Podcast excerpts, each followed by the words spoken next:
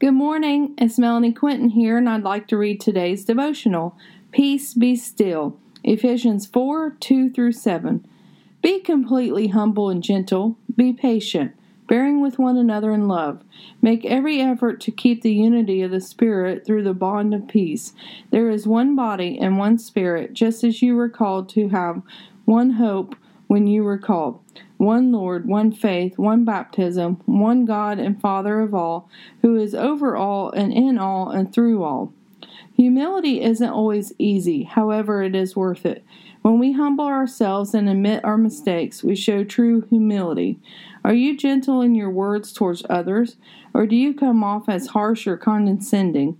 We need to learn to be gentle and kind with all people, for everyone is fighting some kind of battle. Are you showing patience towards others, or are you quick to judge or write them off? Remember, if we don't forgive others, we will not be forgiven.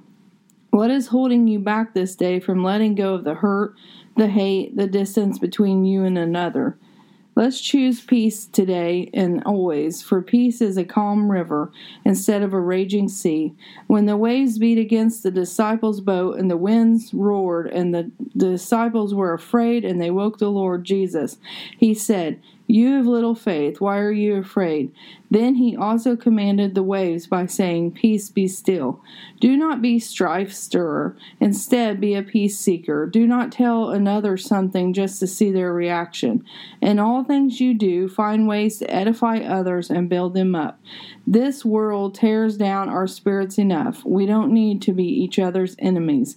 Go out today and leave peace wherever you go. Have a blessed day, inspired by God on February 8th. Thank you.